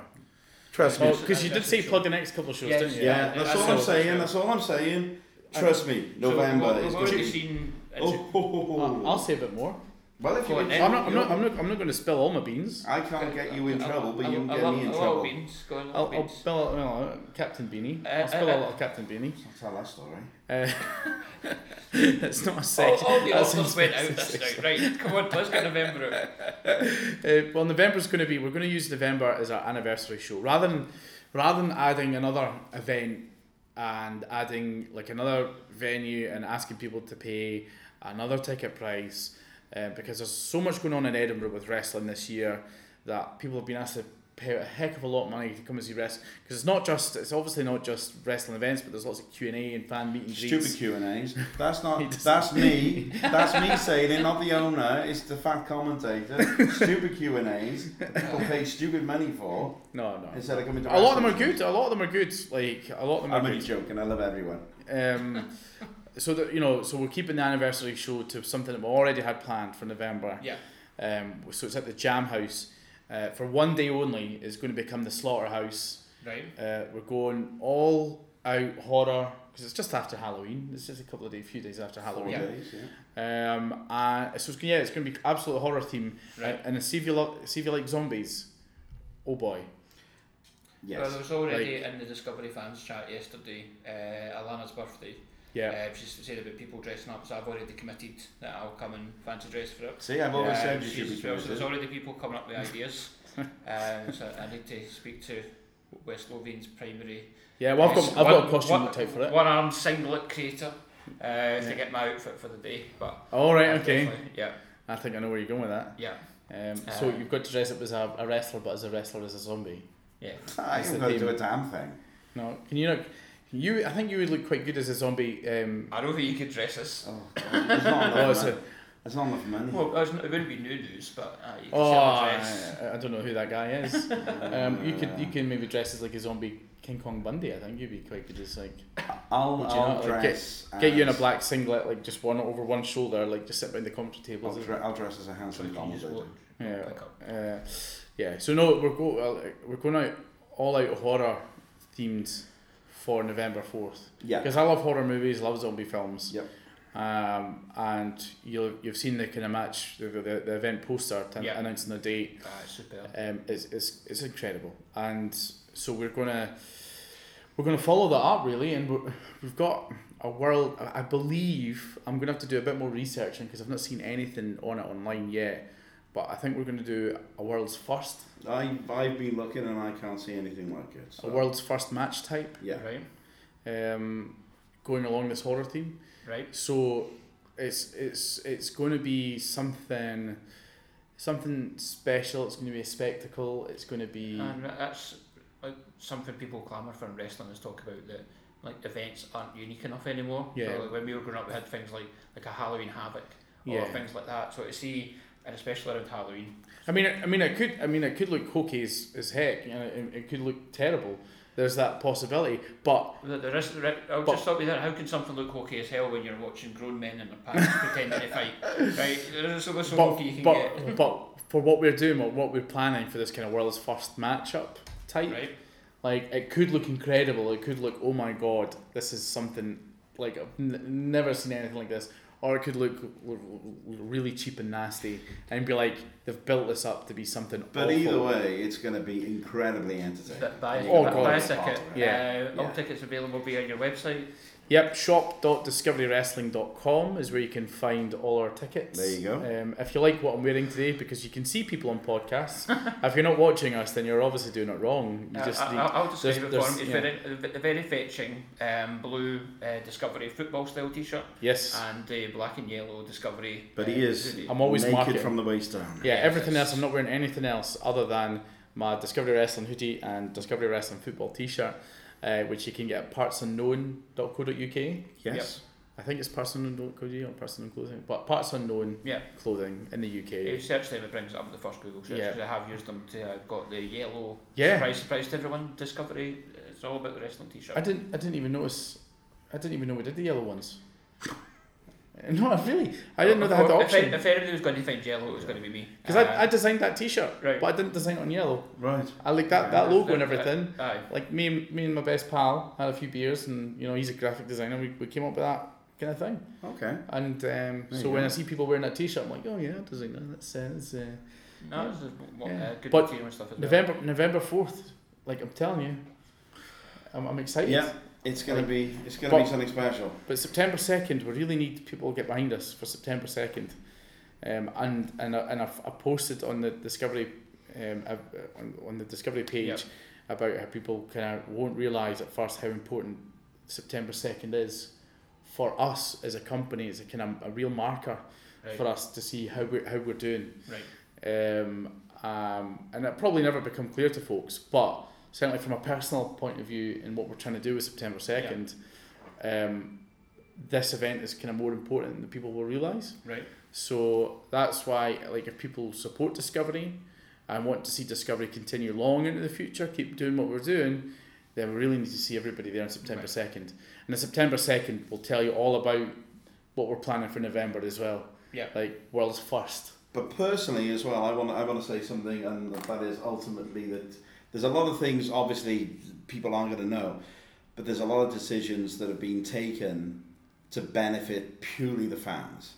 This is a company that is there for the fans, nothing else. And that's why it's so important that the fans just continue to support us so we can keep bringing you these discovery shows. Yeah. Because there's a. I'm not going to go on about who you know who has what help or where what the other because that's completely irrelevant. But again, we talked about the independence and it's your company. That's why I've, I've said it a million times on the, the Discovery Wrestling fan page on Facebook. It's your company. Yeah. So let- let's Let's keep it going. let's keep it going. No, and I'm looking forward to. I'm going to wait till after the show. I'm going to ask you why that was, if it wa- isn't made clear in the show. Yeah. I do like that intriguing. But I'd, I'd seen that as something I'd seen coming up. Um, we were saying about it, and I was like, oh, there's, there's something there, and that's Mhm. what got me intrigued. I like surprises as a wrestling fan, and knowing the things and seeing things do good and do well. And one of the reasons I've got you on doing this. Yeah. is- And likewise, do you know what, like- it's just about seeing, letting people know, because I, I know as I said, it was said earlier on in it, there's a big concentration of wrestling companies in the, around the west of Scotland. Mhm. And if you've got something in your doorstep, it is a bit of effort to go and pay extra to travel, to go to this other place. Sure. And because you're away a bit longer, more money in food and all these sort of things. But I definitely think that disco, and the same way, like we talk about people about going down to Target, if somewhere's good and you get a really good experience from it, then Mhm. I can turn around and say something quite happily and go, you should definitely go there because you'll get your money's worth and it's worth that extra time. And that's Yeah. what I want to try and get the message out for here is, is that it is worth it may it may feel like oh why do I need to if I've got something I can open my window to see why should I go and get in a train to go and see something else but definitely I think with what you just Mhm. put on the whole experience and how people leave it it's definitely it's definitely a company people should be investing time and money and going to see. Likewise, it's probably another reason like we don't put the full shows up now on, on YouTube or whatever because we want people to come and experience it. yeah. So we'll give you little nibbles online, uh, not like not literal nibbles, yeah. but we'll, we'll give you little oh tasters yeah. little nuggets, little disco nuggets, it's just two. Um, Just- anyway, Well, lo- lo- a bit- little things online where you can just get a snippet of what we do. But the best way to, to experience discovery is to come and see it live, to get right involved in the crowd participation. yeah Someone someone posted yesterday about um, you know they've only recently started coming to discovery shows and they feel like it's a it's a proper family community. Yeah. You know, there's a proper community within the discovery crowd where people are making friends and people Yeah. are meeting each other and are you know becoming friends. You know, a lot, of- lot of people come to discovery shows by themselves and they meet people who've become friends. There's a kind of real kind of friendship and community that's grown within the discovery crowd, and it's awesome to see. You know, and that's you, the only way you can experience what discovery is all about is actually by coming to one of our events. Uh, I mean, we can we'll talk about it all day, all night. You know, we'll we'll take up four hours Yeah. of your podcast and like, you know, talk about obviously we're biased and how, how good we think the product is, but the only way for people to experience it is to come along, yeah enjoy it, take part, and then if they enjoy it, they'll come back. No, I definitely recommend it. I was just trying to think. That's the only thing I want to say is just something that was a really nice moment. So all Mm. the stuff with uh, young Kira Yes. uh, has Yeah. been going on. There was the show, was it the last Jam House show, uh, where we recorded a lot of messages and things and seen like the interaction you guys have had and Mhm. a lot of other things for it. And that's the things that are outside of wrestling that just kind of build that in and seeing the kind of support and the- like the fundraising and stuff like that. And that's just a nice moment. It's just it is about the people that go to shows and stuff and Yeah. giving people memories and being involved in things like that and like last year like the Scott Rennick show with Reckless and things like that. It's not always although you say it's all about the wrestling, there's little Mhm. things that make it outside of the wrestling as Yeah, well. that's and because well, wrestling's about so much. You know, like so when we talk about all about the wrestling, you know, that means a lot of things to a lot of people. Yeah, totally. And you know, like the, the things like Kira, you know, you know, I was at home just watching the, the, the news, and it, came up, it comes this story about this young girl um, who's been battling cancer umpteen times, and she's in Edinburgh, yeah, and her dream is to one day become a wrestler. Do you know? And she's got neuroblastoma. It's similar to like you know Connor, uh, Connor the Crusher. Yeah. You know, and, and it was just like this this young lass, and and it was just like God, you know, surely there's something we can do. You know, Mm. obviously, you know they were raising hundreds of thousands of pounds, but even if there's just a little something we can do, yeah, yeah, you know, and and because wrestling fans, you know, we're talking about community, we're talking about friendship within wrestling. Wrestling fans will connect with that and go, we want to help this girl, and and that's all it's about. It was just all about going and going, okay, you know, there's not much we can do in terms of raising hundreds of thousands of pounds, but we can certainly help raise awareness of a cause, Yeah. and you know, getting everybody invested in it, and, and you know, and, and Kira's been over to New York now and, and had surgery and is still recovering it. you know, and, and we follow her progress all the time um, on, our- on our Facebook page, and hopefully one day, hopefully one day she'll she'll get to live out her dream of being a wrestler. Oh, and she you will, know we'll help her, and like who knows, Kira the Machine in a Discovery Wrestling ring one day that would be. That would But be- selfishly, she, um, as much as we would want to do these things to sort of show her that so many people support her, so many people are behind her, she's an absolutely ridiculous, inc- uh, you know, incredible. I don't even know how to put it into words, but what Yeah. an inspiration. yeah, same- Really, just same- watching what she does and how she acts, she is such an inspiration, and she will, she makes everybody better. She gives much more to people than they can ever give to her. Yeah, and the Yeah. same with like the Scotty Rennick event, at, Yeah. uh, Scotty the Butcher at, at Reckless, because we all love Scotty, man. Like Yeah. Scotty, like I've known Scotty for years, and like he's just the, the, the best guy, like Yeah. just Mm. unbelievable guy. Like and, and like like we'll sit we'll sit backstage at shows, and we'll just we'll just keep coming up with stupid puns. It's all we do. Like Yeah. and we drive we drive like the backstage mental. Me and Scotty will just sit there and we'll just pun, pun, pun, pun, pun, and people will be like, "Oh my god, will you stop?" Do you know? And um, because he again brings like so much enjoyment to people, like and just being a, such a great guy to deal with. So like when when when when there's someone in need, then yeah, absolutely. You know, these kind of events show Yeah. you that wrestling is Yeah. about more than what happens. Just who wins a match. You Yeah. know, it's about more. No, it isn't. It's that sense of community, and that's what there's a lot of shows I end up at now is kind of out of habit, but it's because of the people I see. Mm. So, um, so I see like Mr. and Mrs. Wilson Yeah. um, every show I'm at. So kind of always have a chat with them and uh, like Paul, Michelle, and Jared that I go to the shows with. Um, so I see them more than I see my own family because I see them once, twice a week. yeah. And there's all these other people I see, all these kind of different clusters. So like a couple of people I've got to like I know through like the Discovery fans page. Um, but not everybody in Facebook things like that's got like a proper profile picture. So I've no idea who you are. I was like, can you find me? So it was like people came, a couple of more people came up yesterday and was like, oh, hi, so and so. Oh, totally know what I expected you to be and things like that. And then you Yeah. start talking to people and then things build, and that's how you end up in all these different things. And it's all about, to me, certainly over the last week or so, wrestling's about moments Mhm. and memories and those things that stick with you. And there's been plenty of them I've had for Discovery as well. So uh, thanks to everybody involved in it. Uh, Oh god, the guys did a great well. And Yeah. again, I'll let everybody. I don't know. These guys who came through to Glasgow to do it. They're an Edinburgh-based company, but just in terms of oh, his love of Mexican food Yeah. and, and Taco a Bell. convenience for myself, it Taco. came through to have this chat. And again, Maybe if I keep saying Taco Bell enough and this podcast gets spread far and wide, maybe Taco Bell will give me I'll, some free I'll, Taco I'll Bell. definitely include Taco Bell. When Just I tweet tag Taco Bell, Taco When- Bell, and when you when, when, I, when, I tweet online, out, when I tweet out tag about it. it, I'll put a message of Taco Bell and see if we can Taco get a wee Bell. voucher or something put through. maybe maybe a sponsorship. Maybe Taco Bell can sponsor the anniversary show. What do you think? Brought to you by Taco Taco, Bell. Taco Bell. Taco Bell. Oh, Taco Bell, we've Taco. Bell. Taco Bell. If it is a Taco Bell. potential two shows, you all need food. Oh yeah, absolutely. Oh, good idea. Great. Yeah, Taco Bell. Like between the two events, Taco Bell. nothing but Taco Bell. Just Taco Taco, Bell's Bell's great. Taco Bell.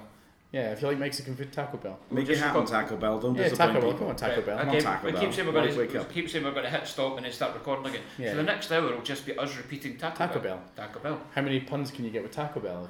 I don't So, you know. know, in a wrestling sense.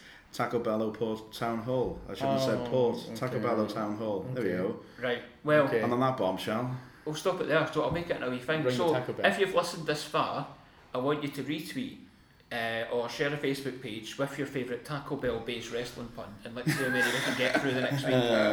Um, and I'll provide a, a signed foam finger from a show I've been at to whoever comes up with the best. There was one. There was one. Um, there was another podcast I did like a, a couple of years There's ago. There's no such thing as another podcast. Well, there was, another, there, was, there was another couple of guys I spoke to who were online a couple of years ago who, who made a who, who made a point that all our venues apart from Portobello, um, which we now can call Taco Bell, um, maybe if Taco Oh. Bell wise up, yeah, with Taco Bell What Town Taco Hall. Bell? Where yeah. are we? rude. That they made the, the thing that all our venues were food related. Yes, they were. Jam House, Yep. Corn Exchange. No exchange. Portobello was a mushroom as well. Oh, it's a mushroom. Yes. Yeah, yeah, yeah. That's what I mean. That was one of them. Oh, was it? Have we okay. ever done anywhere else?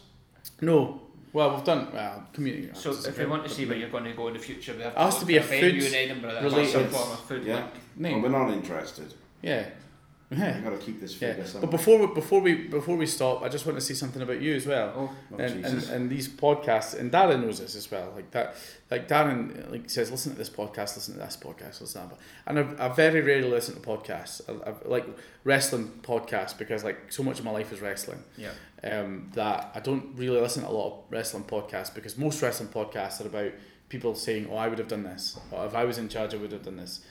Critiquing a show from top to bottom, oh, this and that, and that, that's all. eh, It's fine. Uh, but I like your podcast, and I listen to your podcast, and I listen to it every time you put up a new episode because I like hearing people's stories, and, and I think you're doing like from from from what you've done starting and giving people a platform to tell their stories. I think you're doing something really really incredible. Um, the quality of them and, and, and just telling the stories of people involved in Scottish wrestling, and I think you're doing a hell of a job getting out there. And I just want to say thank you on behalf of us for giving us an opportunity to do this, yeah. and on behalf of all the wrestlers who who who, who you're giving time to. Thank you. I'm now blushing. That was brought to you by Taco Bell. Well, very nice words from Alan at the end. Not sure if they've got the Taco Bell endorsement yet, but must be on its way. How many times we mentioned it there?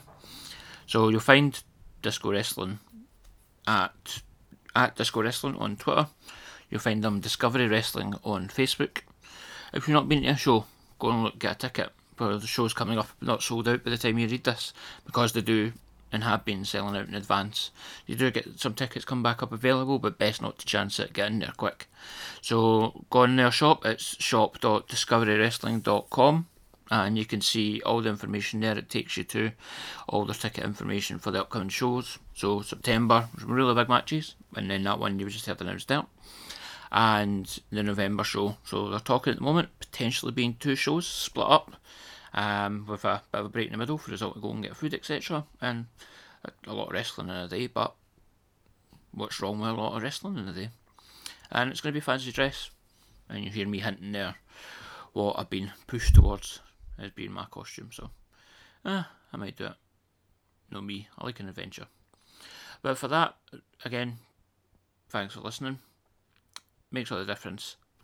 I'm away quick because I've got a wedding this weekend and I need to go and get all my stuff ready. So, I won't be any wrestling, but you go enjoy your wrestling.